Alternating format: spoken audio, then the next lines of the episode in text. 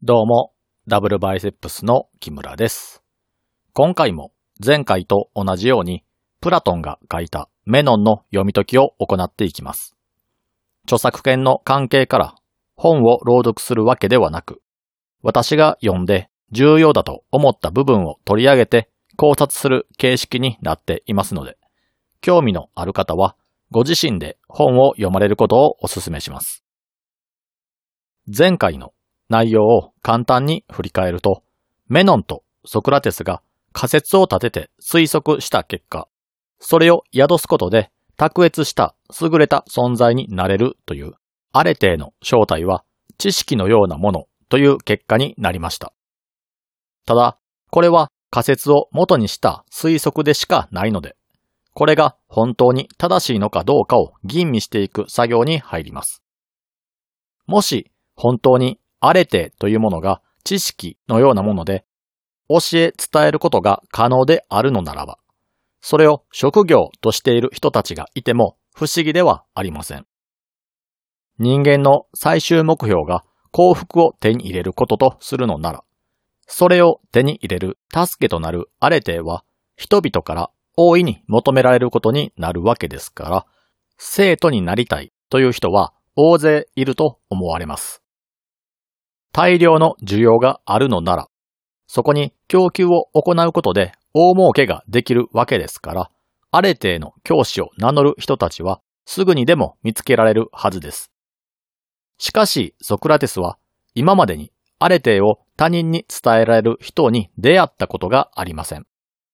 これは先ほどの仮説を元にした推測で出てきた答えに矛盾してしまいます。ソクラテスとメノンはここで答えを得るための進むべき方向を見失ってしまうのですが、二人が対話をしている近くには、この疑問に答えてくれそうなアニュトスという政治家がいたので、次はこの人物に質問をして、アレテとは何かを探っていこうとします。このアニュトスという人物ですが、今後のソクラテスの運命に大きく関わってくる人物です。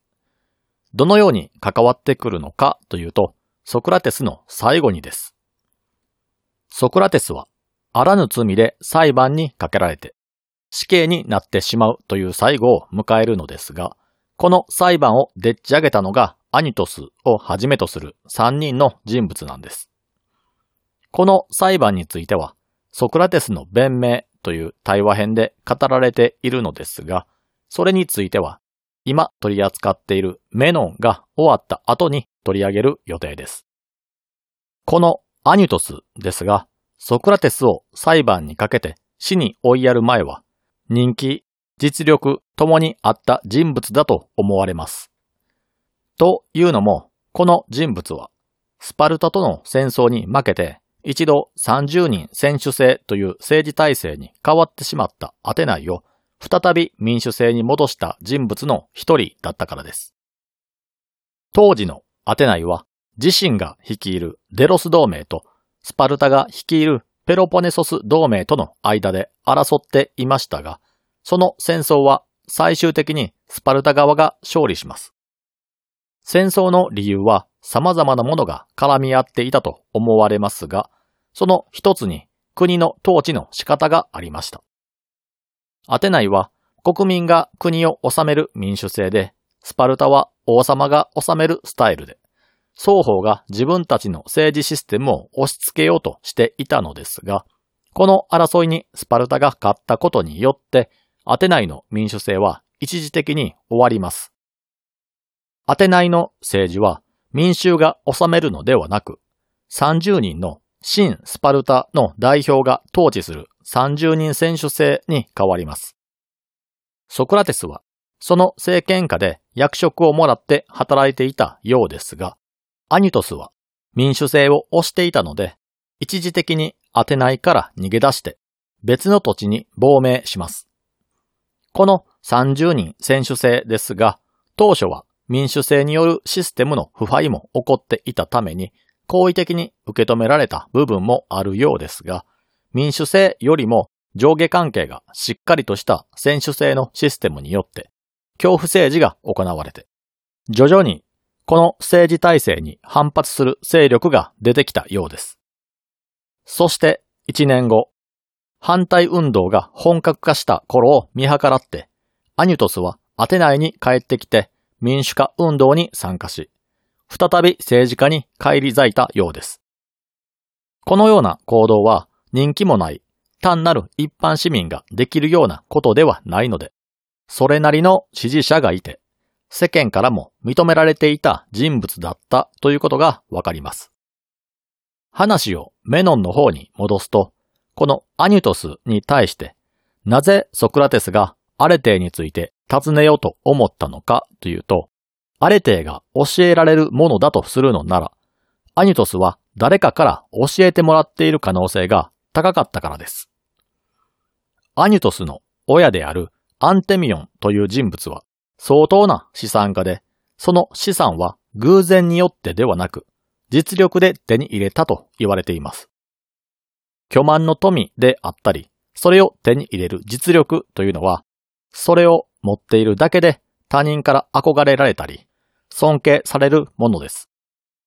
一般の人が持たない優れた能力を持ち、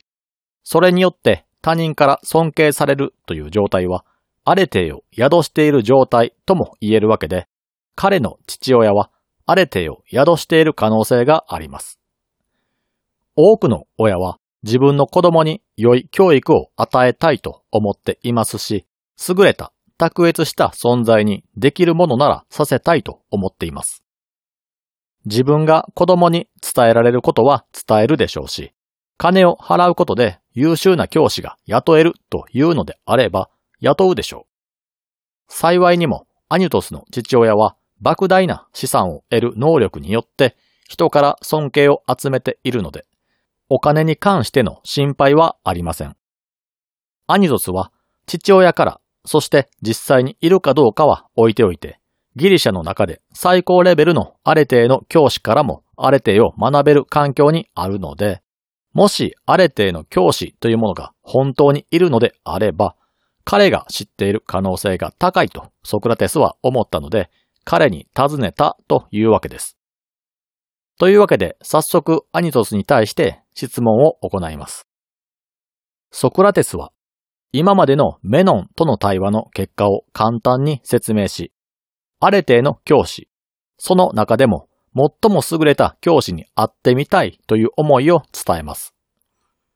知識を伝える職業である教師は、取り扱っている知識という商品を目で見て確認することができないために、何をもって優れているのかという判断がつきにくい類の職業ですが、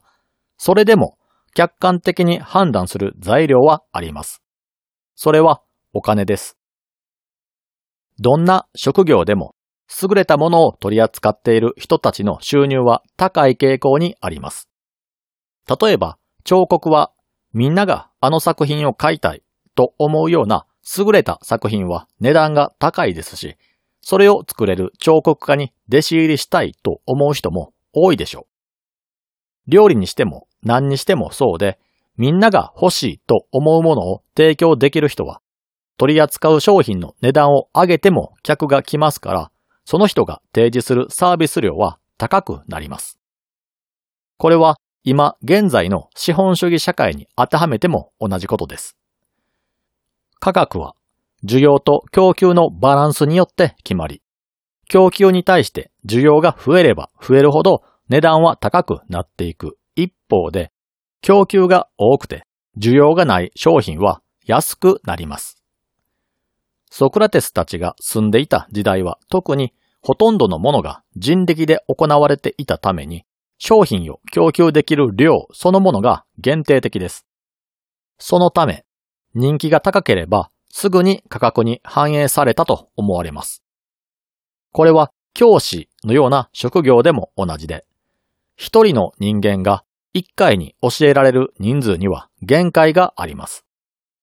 現代のようにマイクがあるわけでもなく、配信サービスがあるわけでもないので、自分の声が届く範囲の人たちにしか教えを授けることはできません。そうなると、限られた生徒の枠を取り合うことになりますが、どのようにして取り合うのかといえば、どれだけ高い授業料を払うことができるのかという点で争うわけです。つまり、授業料の値段が高く、その高い設定にもかかわらず、たくさんの弟子がいる教師というのは、優れた教師である可能性が高いということになります。ソクラテスはアニュトスに、メノンがアレテを身につけたいと思っていて、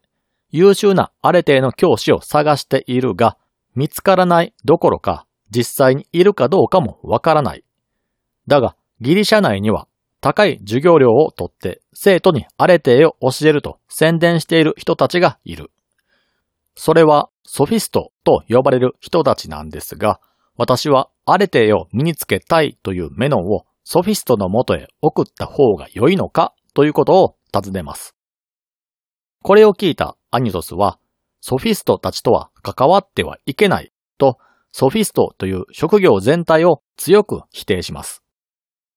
アニュトスに言わせれば、ソフィストたちは若者に適当なことを吹き込んで、話を聞くものを堕落させてしまうような存在なので、彼らと関わっても害にしかならないと断言します。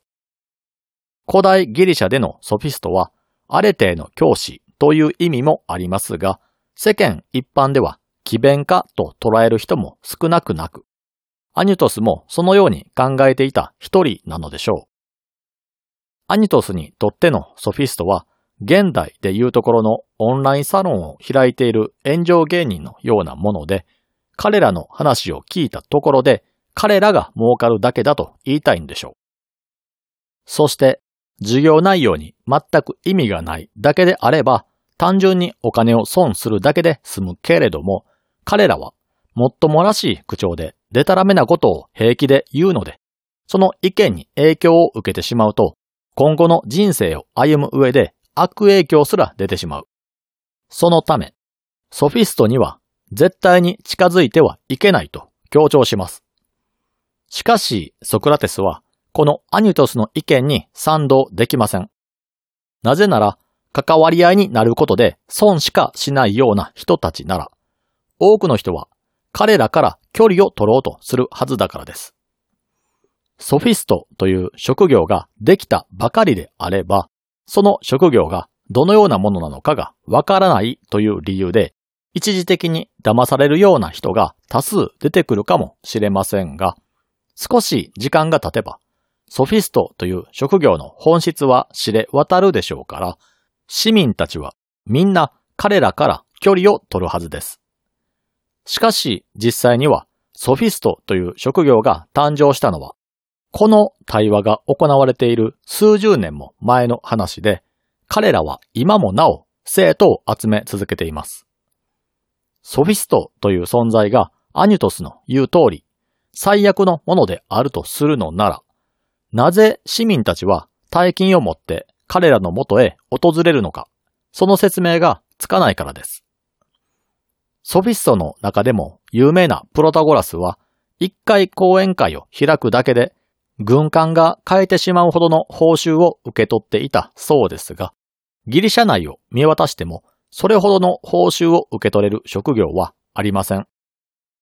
ギリシャ内で一番の作品を作る彫刻家でも、時間効率を考えれば収入はプロタゴラスの足元にも及びません。しかも彼はまぐれあたりの一発屋ではなく、数十年にわたってその地位を維持し続けています。当時はネット環境などの通信網も発達していませんし、情報は人々の噂や銀融詩人の歌によって広まっていくものだったので、情報の伝達が遅かったとは思いますが、それでも40年もあれば悪い噂が広まっていても良いはずです。しかし、実際にはそんなことにはなっていません。これはソフィストの下で学んだ人たちは自分たちは素晴らしいことを学んだと思っているからでしょう。単にそう思っているだけでなく、ソフィストとつながりを持つことによって実際に生活が良くなったという実感も得ていたのかもしれません。そのように思う人たちは自分の師匠であるソフィストを褒めたたえて、自分の周りの人たちにも彼の元で学ぶようにと宣伝するでしょうから、人気はますます高まり、それに伴って授業料も上昇していったと考えるのが自然です。また、ソフィストというのはアレテーの教師です。アレテーの要素の中には善悪を見極める分別というのがありますが、アレテーを宿すソフィストは当然それを持っていることになります。アニュトスはソフィストは生徒に悪いことを吹き込んでいると言いますが、ソフィストには分別があるので、仮にアニュトスの言う通りであるとするのなら、ソフィストは悪いと分かっていることをあえて生徒に教えていることになります。人にとって害のあることを良いことだと嘘をついて教えるという行為は、それがバレた時には大きな恨みを買い、それによってソフィストの悪い噂も広がることが予測されます。ソフィストたちは大金を持って自分の元に訪れる生徒に対してわざわざ害のあることを教えて何のメリットがあるのでしょうかここでソクラテスの主張に違和感を持たれる方もいらっしゃるかもしれませんが、アニュトスの登場前と後で、ソクラテスのソフィストに対する捉え方が大きく変わっています。アニュトス登場前のソクラテスの言い分としては、当時のソフィストのトップであるプロタゴラスと対話をした結果、彼はアレテーを理解していなかったので、アレテーの教師はいないという主張をしていました。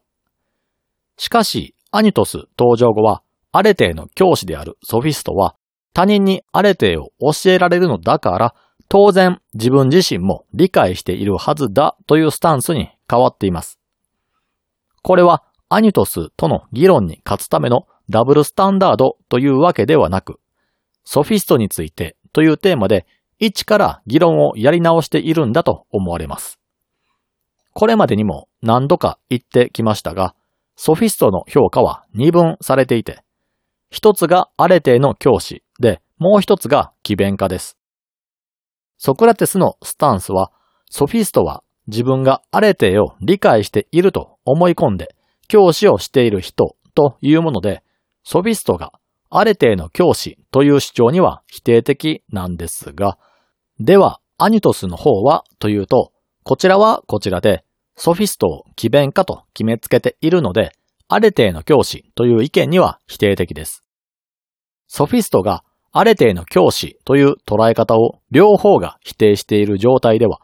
アニュトスがなぜソフィストはアレテーの教師ではないと否定しているのかが謎のままになってしまうので、ソクラテスの方がこの議論に限ってスタンスを変えたんでしょう。話を戻すと、ソクラテスのスタンスによると、ソフィストはアレテの教師なので、悪いと分かっていることをあえて教えても、生徒のためにも自分自身のためにもならないので、そんな馬鹿なことはしないはずだと主張します。なぜなら、悪いことを教えてもらった生徒は不幸になり、不幸になった生徒は自分を教育したソフィストを貶めるようなことを言いふらすわけですから、あえて嘘をついて悪いことを教えても互いに不幸にしかならないはずです。しかし、現実を見てみると、ソフィストたちは長年にわたって富と名声を得続けて、生徒も不幸にはなっていません。これはアニュトスの理屈がおかしいのではないかというのがソクラテスの言い分です。このソクラテスの主張は理屈は通ってそうですが、だからといって正しいとも言えないような主張です。先ほどソフィストを現代のネットサロンで稼ぐ炎上芸人に例えましたが、この人たちもアンチと呼ばれる人たちからは情弱相手に適当なことを言って金を巻き上げているとか、売られている情報商材は役に立つどころか害になるなんて言われていますが、この世のすべての人から罵られているわけではありません。この人たちには信者と呼ばれる人たちも一定数いて、その人たちがお金を貢ぎ続けることによって、普通に真面目に働いているサラリーマン以上の稼ぎを手にしている人もいます。では、彼らは有益なことを教えているんでしょうか？中には人々の助けになるようなことや役立つ情報を教えることで適正な料金をもらっているサロン運営者もいらっしゃるとは思います。